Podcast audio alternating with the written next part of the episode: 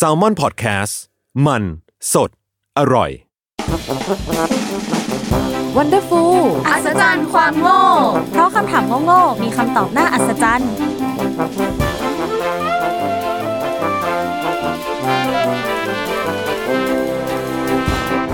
สวัสดีครับยินดีต้อนรับเข้าสู่รายการ Wonderful อัศจรรย์ความโง่เพราะคำถามโง่ๆมีคำตอบน่าอัศจรรย์รายการที่มาตั้งคำถามโง่ๆในหลากหลายแง่มุมตามความเอาแต่ใจของพวกผม 3 คนนะครับ ผมพลอยคอนเทนต์ครีเอเตอร์อินเทอร์นแซมมอนพอดแคสต์ผมไปสายสื่อสารอินเตอร์แซมมอนพอดแคสต์ครับเอ่อผมเฟิร์นอีดิเตอร์อินเทอร์นซัมมอนพอดแคสต์ครับ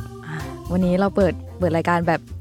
ผิดแปลกกว่าเดิมนิดหน่อยจริงคือคุณคุณมากเหมือนรายการอะไรสักอย่างหนึ่งที่ขึ้นด้วยตัวเอ ลงท้ายด้วยตัวทีลงท้ายด้วยตัวทีรายการอะไรอะอาโทษ เออออืมซึ่งจริงๆ คือเราตั้งใจเรียนแบบเขานั่นเอง เหมือนไหมไม่รู้แต่ว่าอินเนอร์เต็มร้อยมากอืมเราอยากสร้างความแปลกใหม่ในการเปิดรายการบ้าง จริงจ้าแล้ววันนี้เราก็มาในธีมที่หลาย ๆ คนก็อาจจะนึกถึงอยู่บ่อย ๆ ก็คือธีมประวัติศาสตร์นั่นเองเออโลกใบนี้คือมีเรื่องเกี่ยวกับประวัติศาสตร์มากมายหลากหลายเลย อืม เราจะขอให้พี่ไปเปิดเลยละกัน ได้ เพราะว่าจะบอกว่าของพี่ไปเนี่ยแกแค่รนได้ยินชื่อ แค่ได้ยินชื่อคำถาม ก็อึ้งแล้วอะ ก็แบบเออ เออว่ะอะเชิญพี่ไปเลยค่ะ โอ้พระเจ้าจอร์ดมันยอดมาก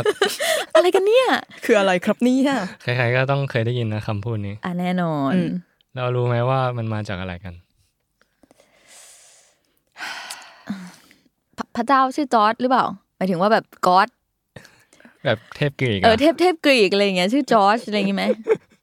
มีด้วยเหรอไม่รู้มั่วไง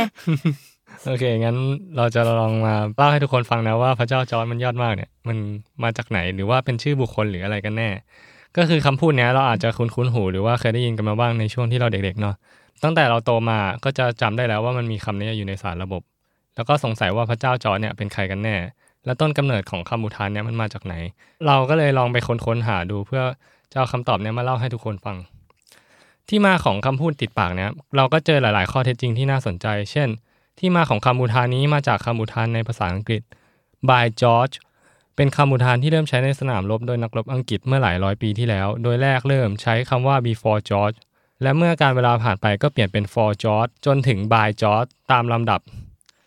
จอร์จในที่เนี้ยนักภาษาศาสตร์คาดว่ามาจากเซนต์จอร์จซึ่งเป็น Saint ท่านหนึ่งในประวัติศาสตร์ของอังกฤษยุคโบราณ โดยตามตำนานนั้นท่านได้ปราบมังกรไปหลายตัว จึงเป็นบุคคลที่สำคัญแห่งยุคอืมอืม Saint George นี่เอง ใช่ แต่ว่าที่จริงแล้วอะเราคิดว่าข้อเท็จจริงเนี่ยยังน่าจะไม่ใช่คำตอบเอ้ยเอ้ยเขามีเขามีแบบพลิกหักมุมว่ะมีเชื่อเราด้วยนะเนี่ยแล้วเราก็รู้สึกเริ่มใกล้ความจริงมากขึ้นนะ เมื่อได้พบข้อความจารึกจากชาวเน็ตบนพันทิป ที่บอกว่าพระเจ้าจอร์จเนี่ยเป็นพระสวามีของพระนางซาร่าจากราชวงศ์ TV Direct เฮ้ยเดี๋ยวเดี๋ยวเดี๋ยวเดี๋ยวเดี๋ยวอันนี้ไม่ใช่แล้วอันนี้ไม่ใช่แล้วโอ้พี่ไปคือมาขายขำแล้วอันนี้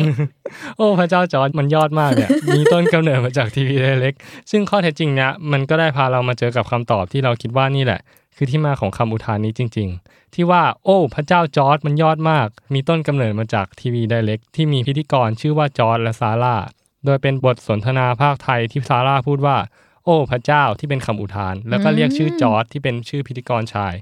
แล้วก็ต่อด้วยคำว่ามันยอดมากคือคำที่อวยสินค้านั้น แล้วทำไมมันถึงเป็นพระเจ้าจอร์จเพราะว่ามันเป็นวรรคผิดเว้ยอ๋อที่จริงแล้วมันควรจะเป็นแบบ โอ้ พระเจ้าจอร์จมันยอดมากอ่าอ๋อเอ้ยพี่พี่ไปลองทำเสียงแบบซาร่าให้ฟังได้ปะเป็นเป็นซาร่าให้หน่อยซาร่าอืมอืมขอเป็นเสียงจอร์จด้วยอ่าลองโอ้ดูลอพงระเจ้าจอร์จมันยอดมาก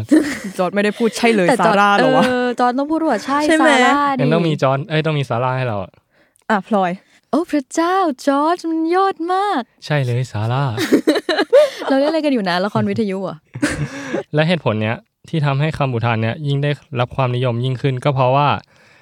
เราคิดว่ามาจากคุณโน้ตอุดมเนาะจากเดี่ยว ทุกคนน่าจะรู้จักกันอ่าใช่ ซึ่งคุณโน้ตเนี่ยหยิบเอาบทสนทนาของจอร์จและซาร่าจาก TV Direct มาขยี้ในเดี่ยว ถ้าเราจำไม่ผิดนี่น่าจะเป็นเดี่ยวหกเออตูดเหมือนหเหมึมืกอนเหมือนหรืเคยดูอยู่ะไรสักางใช่ใช่คุ้นถ้าผิดพลาดก็ขออภัยด้วยครับ แต่คิดว่าน่าจะใช่ และหลังจากนั้นก็มีภาพยนตร์เรื่องเพื่อนสนิทนะทุกคนก็น่าจะรู้จัก เพราะว่าก็ได้รับความนิยมมาก ก็จะมีมุกนี้อยู่ด้วย และเราคิดว่าเนี่ยน่าจะเป็นสาเหตุที่ทำให้เราได้รู้จักกับพระเจ้าจอร์จจนทำให้เราสงสัย และต้องมาไขปริศนาหาคำตอบกันในวันนี้อืมแต่มันก็มีอีกคำถามหนึ่งที่เรายังไม่ได้รับการไขปริศนานะสรุปแล้วพระเจ้าจอร์จเนี่ยคือมีใครจริงหรือว่าคือใครเขาเรียกว่าจอร์จมันก็แอบชื่อโหลอยู่ปะใช่ เราคิดว่ามันมีต้นกำเนิดที่ทำให้ชื่อเนี้เป็นชื่อที่ได้รับความนิยมในการตั้งชื่อคนต่างๆ ก็ต้องพาย้อนกลับไปในปีคศ 1714ณราชอาณาจักรบริเตนใหญ่และราชอาณาจักรไอร์แลนด์ ซึ่งมีพระเจ้าจอร์จที่หนึ่งทรงเป็นประมุข เป็นปฐมกษัตริย์แห่งราชวงศ์ฮันโนเฟอร์ระหว่างปี คศ 1714 ถึง 1727 พระราชสมภพเมื่อวันที่ 28 พฤษภาคม คศ 1660 ที่ออสนาบรึค หรือประเทศเยอรมนีในปัจจุบัน และครองราชย์ระหว่างวันที่ 1 สิงหาคม คศ 1714 จนถึงวันที่ 11 มิถุนายน คศ 1727 เสด็จสวรรคตเมื่อวันที่ 11 มิถุนายน คศ 1727 ที่ออสนาบรึคเหมือนกัน พระบรมศพถูกฝังอยู่ที่สวนแฮร์เรนเฮาเซน และหลังจากนั้นก็มีการสืบราชสันตติวงศ์มาเรื่อย จนถึงรัชสมัยของพระเจ้าจอร์จที่ 6 แต่ระหว่างนั้นก็ไม่ได้เป็นการไล่ลำดับการขึ้นครองราชย์ของกษัตริย์ที่มีพระนามว่าพระเจ้าจอร์จแบบรวดเดียวตั้งแต่พระเจ้าจอร์จที่ 1 ถึงพระเจ้าจอร์จที่ 6 นะอืมอืมก่อนหน้านั้นก็จะมีการสืบราชสันตติวงศ์มาเรื่อยตั้งแต่พระเจ้าจอร์จที่สองพระเจ้าจอร์จที่สามพระเจ้าจอร์จที่สี่ พระเจ้าวิลเลียมที่สี่สมเด็จพระราชินีนาถวิกตอเรียแห่งสหราชอาณาจักร พระเจ้าเอ็ดเวิร์ดที่เจ็ดพระเจ้าจอร์จที่ห้าพระเจ้าเอ็ดเวิร์ดที่แปดไล่ลำดับตามมาเรื่อยจนถึงพระเจ้าจอร์จที่หกโหใช่โหประวัติศาสตร์อย่างแน่นเยอะไหมไล่มานี่คือโอ้โหก็หลับคือไปตื่นหนึ่งได้เลยจริง ระยะเวลาระหว่างพระเจ้าจอร์จที่หนึ่งจนมาถึงพระเจ้าจอร์จที่หกเนี่ยก็ใช้เวลากว่าสองร้อยกว่าปี แล้วพระราชธิดาองค์แรกของพระเจ้าจอร์จที่หกอะก็คือสมเด็จพระราชินีนาถเอลิซาเบธที่สองหรือประมุของค์ปัจจุบันแห่งสหราชอาณาจักรสารภาพว่ากำลังจะถามว่าแบบเออพระราชธิดาชื่อซาร่าหรือเปล่า ไม่ใช่แหละอันนั้นไม่ใช่นี่คือตรงอันนั้นล็อกอะราชวงศ์ทีวีไดเรกนะคะอ่าคนคนละราชวงศ์กัน ใช่เนี่ยก็คือที่มาของคำอุทาน โอ้พระเจ้าจอร์จมันยอดมาก แล้วก็ด้วยความสงสัยที่ว่าพระเจ้าจอร์จเนี่ยมีจริงไหมหรือว่าเป็นใคร เราก็เลยได้ความจริงมาประมาณนี้อืม ใช่แต่มันก็มีอีกอันหนึ่งที่สงสัยอยู่ก็คือ มันมีพระเจ้าเหาอีกอันหนึ่งเออใช่ใช่ใช่ที่สงสัยโอ้ยแบบเขาจะชอบมีคำพูดแบบว่าโอ้โห นานมากตั้งแต่สมัยพระเจ้าเห่าแหละ ถูกไหมใช่อืมอืมอืมแต่อันนี้เราก็ยังไม่ไม่เจอข้อมูลที่ยังหามาคุยกันวันนี้ ถ้าผู้ฟังคนไหนรู้ก็ลองมาคอมเมนต์บอกกันได้เนาะใช่ใช่เพราะว่าพวกเราก็อยากรู้เหมือนกัน พวกเราก็อยากรู้เหมือนกันอะใครต่ออ่าต่อไป ก็เป็นตาพลอยเนาะก็คือพี่ไปก็พูดถึงบุคคลในประวัติศาสตร์ใช่ไหมอืมพลอยก็จะพูดถึงบุคคลในประวัติศาสตร์เหมือนกัน ซึ่งบุคคลในประวัติศาสตร์นี้ บอกได้เลยว่าทุกคนต้องพบเจอได้บ่อยๆ แน่นอน โดยเฉพาะคนที่เป็นคนที่ชอบเล่นไพ่นั่นเอง พอดีเป็นแบบคนเรียบร้อยไม่เล่นไพ่เฮ้ยไม่ไม่คือแบบเล่นไพ่ก็เป็นคนเรียบร้อยได้เว้ยเราเราเป็นคนดีเราแบบห่างไกลอบายมุกเว้ยเฮ้ยคือ อันนี้เราเล่นไพ่เพื่อความบันเทิงอืม เราไม่ได้เล่นไพ่เพื่อการพนัน อันนี้เราไม่ใช่สนับสนุนการพนันนะคะ ทุกคการนทำเราเป็ต้องนสิ่งผิดกฎหมายเออผู้ฟังทุกคนปวดศึกษาหาข้อมูลใช่ชอบถูชกอบต้องชอบโปรดศึกษาหาข้อมูลนะคะ คือจริง ๆ แล้ว สิ่งที่เราจะพูดในวันนี้ก็คือ พระราชาบนไพ่อะเขามีตัวตนจริง ๆ ในประวัติศาสตร์เว้ยเอออุ้ยเคยรู้กันมาก่อนหรือเปล่า ไม่รู้ไม่คิดรู้ว่าเป็นแบบแค่ภาพทำมาแบบให้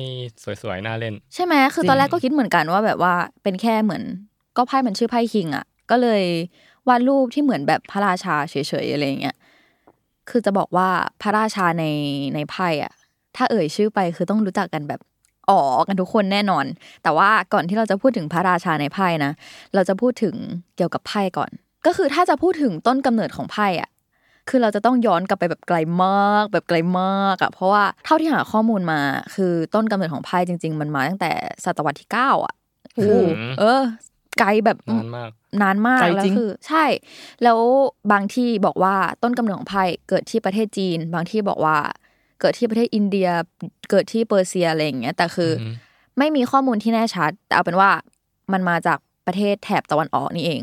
แล้วก็กว่าจะมาเป็นไพ่ในแบบปัจจุบันที่เราใช้กันเนี่ยก็คือเป็นไพ่ตามแบบตะวันตก ซึ่งตะวันตกอะก็ได้รับอิทธิพลจากของตะวันออกมาอีกที อันนี้อิงจากเว็บ Playing Card Decks นะคะ เขาคาดว่าการเข้ามาของไพ่ในตะวันตกเนี่ยน่าจะมาจากการเข้ามาของพ่อค้า แล้วก็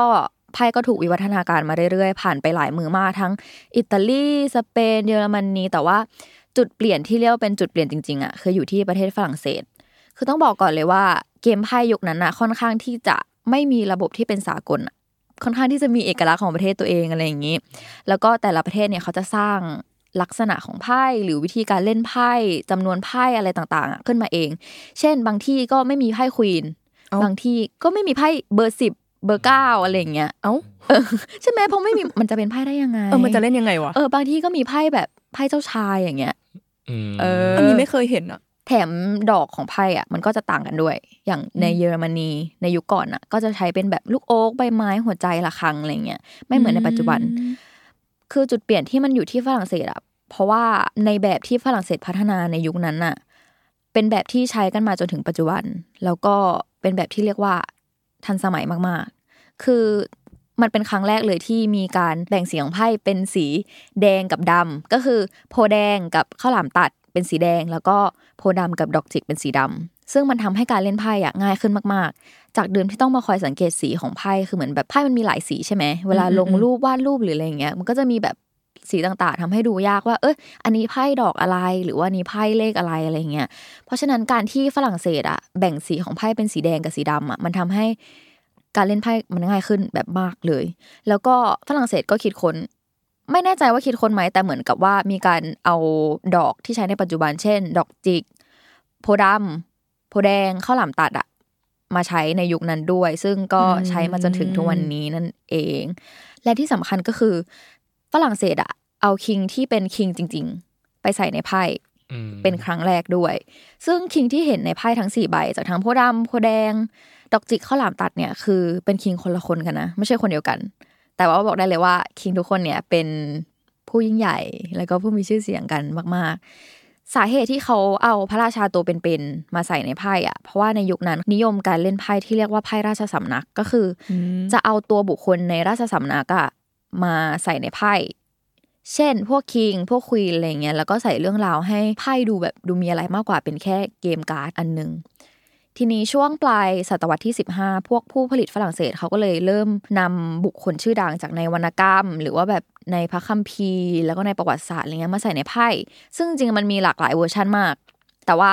เวอร์ชันที่นิยมแล้วก็เป็นที่ยอมรับมากที่สุด ก็คือเวอร์ชันที่ใช้ในปัจจุบันอะเราจะมาพูดถึงเรื่อง king ในแต่ละไพ่กันเลยนะคะ ก็คือ king โพดำเนี่ยก็คือ King David รู้จัก King David กันไหมอ่าอิสราเอลปะเอ้ยใช่ เอ้ยเก่งว่ะ คือใช่ King David ก็คือเป็นกษัตริย์องค์ที่สองของอิสราเอล เขาปกครองอยู่ในยุคประมาณ1,000ปีก่อนคริสตกาลก็คือไกลมาก เขามีชื่อเสียงด้านแบบคุณธรรม ด้านการทหาร แล้วก็โด่งดังด้านดนตรีแล้วก็กวีด้วย ซึ่งคิงเดวิดอะเรียกได้ว่าเป็นบุคคลสำคัญที่มีอยู่ในประวัติศาสตร์ของหลายศาสนามาก อย่างศาสนายูดายก็คือเป็นผู้รวบรวมวงวานของอิสราเอล เป็นแบบมหาราชผู้ยิ่งใหญ่อะไรอย่างนี้ ศาสนาคริสต์ก็บอกไว้ว่าเป็นเหมือนแบบ พระเยซูอะสืบเชื้อสายมาจากใช่คิงเดใช่วิดใช่เออ แล้วก็ศาสนาอิสลามในคัมภีร์อัลกุรอานก็บอกว่าเป็นเหมือนผู้ทรงสารของพระอัลเลาะห์ต่อไป king ดอกจิกคืออเล็กซานเดอร์มหาราชแห่งมาซิโดเนีย โอ้ยเอ้ยโอดอ๋อเลยใช่ปะเออคือคนนี้เขาโด่งดังเว้ยเขาเป็นพระราชาที่เป็นนักรบกรีกช่วง 300 ปีก่อนคริสตกาลก็คือเขาทรงอิทธิพลมากแบบ ยึดครองได้ทั้งแถบเอเชีย ตุรกี ไปจนถึงเอเชียกลางอียิปต์ตะวันตกเฉียงเหนือของชมพูทวีป หรือแบบประเทศอินเดียในปัจจุบันก็คือยึดยึดมาแล้วอะไรอย่างนี้ แล้วก็king โพแดงคือ King Charlemagne ของฝรั่งเศส คือเขาเป็นหนึ่งในจักรพรรดิที่ยิ่งใหญ่ที่สุดของยุโรปกลาง เขาแบบว่ารวบรวมดินแดน ส่วนใหญ่ในยุโรปตะวันตกเข้าด้วยกันได้สำเร็จแล้วก็ได้รับการยกย่องจากพระสันตะปาปาว่า เป็นจักรพรรดิแห่งชาวโรมัน แล้วก็ king คนสุดท้ายก็คือ king ข้าวหลามตัดเป็นจูเลียสซีซ่าร์จูเลียสซีซ่าร์เนี่ยคือหลายคนน่าจะรู้จักกันดีในฐานะของแบบนักรบผู้ยิ่งใหญ่แห่งโรมัน คือด้วยความที่ลักษณะนิสัยเขาอะเป็นคนที่กระหายในสงคราม แล้วก็ค่อนข้างหลงในอำนาจทำให้อาณาจักรเขาอะมันแบบกว้างขวางแล้วก็ยิ่งใหญ่มาก แต่ก็มันก็สร้างศัตรูให้เขาจำนวนมากด้วยเหมือนกัน อีกอย่างหนึ่งคือจูเลียสซีซ่าร์เนี่ยเขาเป็นผู้ประดิษฐ์ ปฏิทินจูเลียน ก็คือเหมือนพอปฏิทินจูเลียนอะมันถูกพัฒนามาใช่ปะมันก็คือแบบกลายเป็นปฏิทินแบบปัจจุบันอะเออออืมแล้วก็เขาเป็นผู้กรุยทางสู่ความรุ่งเรืองของจักรวรรดิโรมันด้วยอืมเรียกว่ายิ่งใหญ่มาก คือเห็นได้ว่าแบบคิงแต่ละคนที่เขาเลือกมาเป็นสี่คิงอะ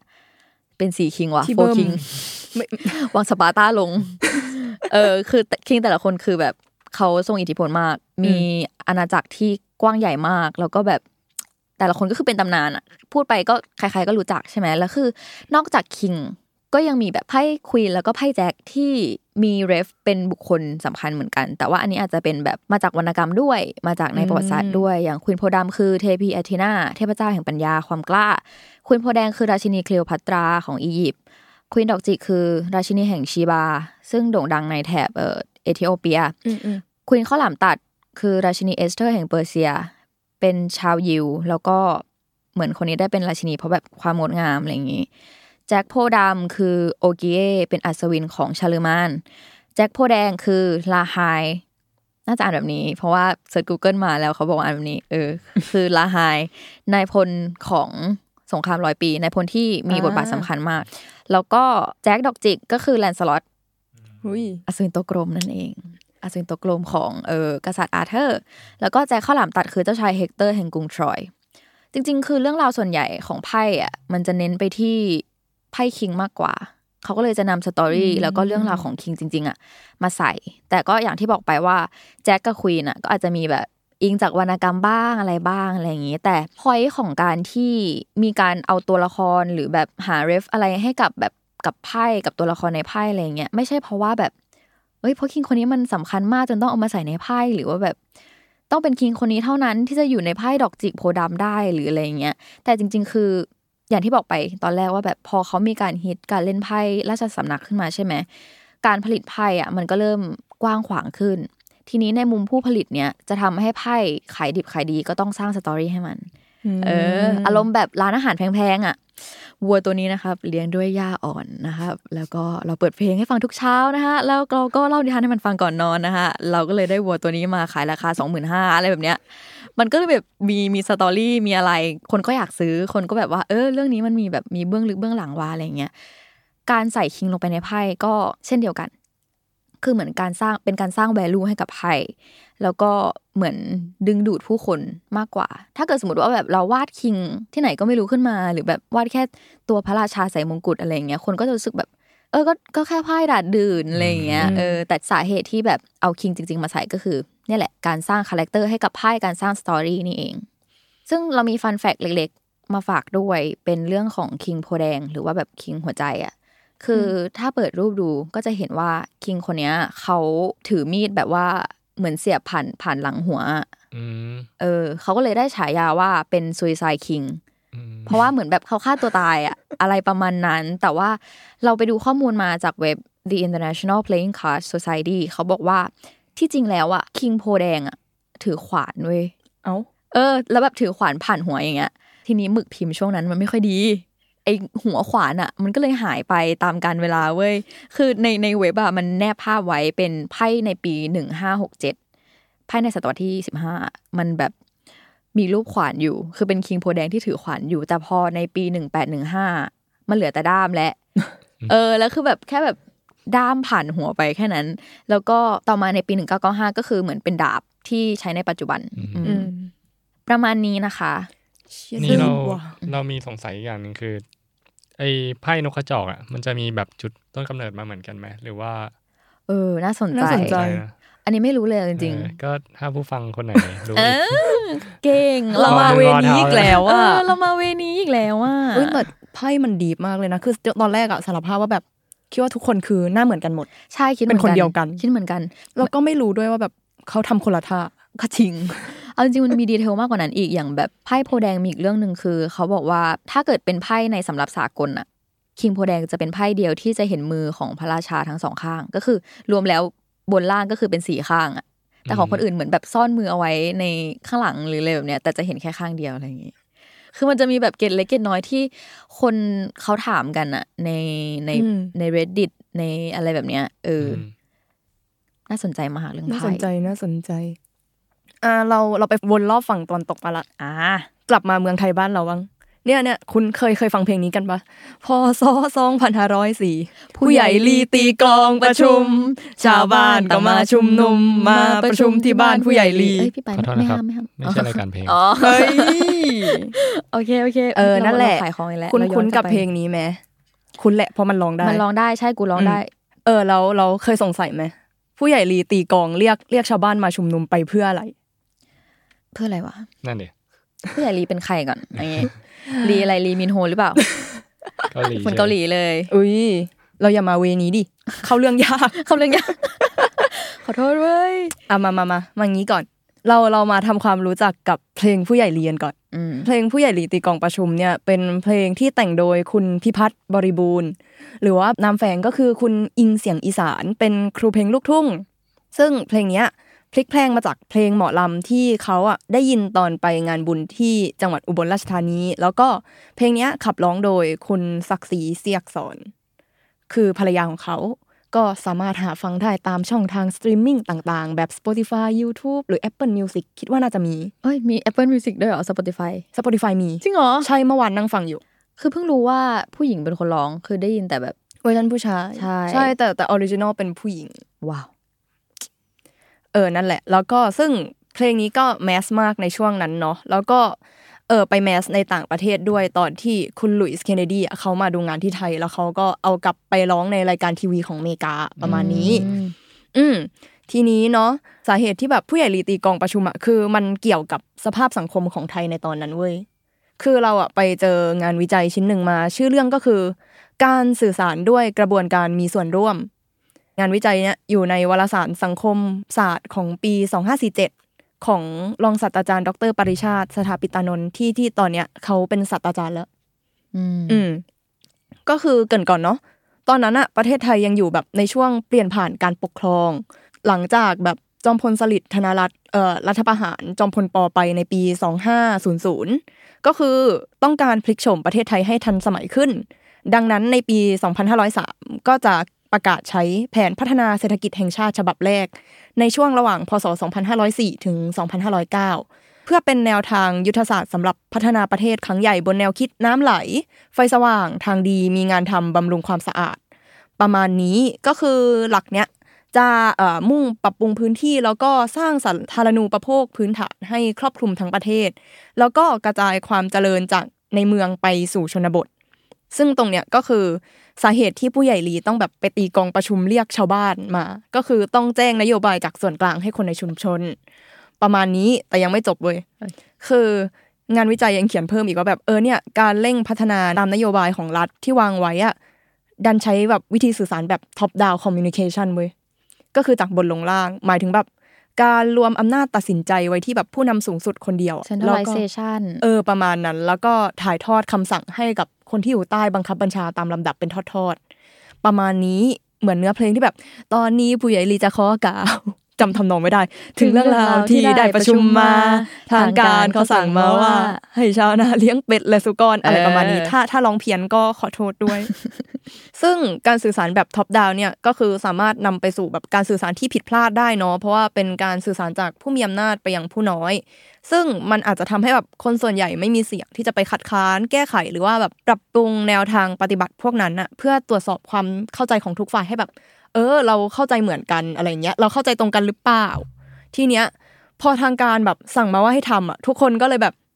ช่างเหตุผลมันเถอะก็เขาสั่งให้ทำเราเราก็แบบทำเราก็ทำเออไปทำทำไปใช่ไหมประมาณนี้ ทีนี้มันก็จะมีตาสีเว้ยก็จะมีตามเนื้อเพลงต่อว่าแบบร้องยังไงแล้ววะที่ว่าไฟตาสีหัวคลอนถามว่าสุกรนั้นคืออะไรอะไร ผู้ใหญ่ลีลุกขึ้นตอบทันใดสุกรนั้นไซคือหมาน้อยธรรมดาอ่าจากประเด็นเนี้ย เราอะงงเว้ยว่าทำไมมันแบบถึงมีท่อนนี้ก็เลยไปแบบเปิดแผนพัฒนาเศรษฐกิจฉบับแรกดูอืมว่างเนาะก็คือ คำที่ใช้ในคำสั่งฉบับนั้นอะมันเป็นคำที่ทางการแล้วก็เป็นคำสุภาพที่เราไม่ค่อยเจอในชีวิตประจำวันแทนแบบภาษาปากภาษาพูด เช่นแบบใช้กระบือแทนควาย ใช้โคแทนวัวอะไรประมาณเนี้ยก็คือจะทำให้คนที่ไม่ชินกับคำสุภาพแบบเข้าใจความหมายผิดได้อะ ก็คือเหมือนแบบเนื้อเพลงที่ตาสีแปลไม่ออกว่าแบบสุกรคืออะไร แล้วก็ผู้ใหญ่ลีก็เลยตอบไปว่าอ๋อมันคือหมาน้อยธรรมดาอะไรประก็มาณนี้คือไม่ใช่แค่ตาสีแต่ว่าผู้ใหญ่ลีเองก็ไม่รู้ก็ไม่รู้เหมือนกัน ใช่ ก็คือผู้ใหญ่ลีคือถึงเขาจะเป็นเจ้าหน้าที่รัฐอะแต่แต่เขาก็ยังเป็นแบบผู้น้อยไงแล้วเขาก็ต้องรับข้อมูลใหม่ทีเหมือนกันเขาก็แบบอาจจะงงอยู่แต่ไม่รู้อะไรอย่างเงี้ยเหมือนเรา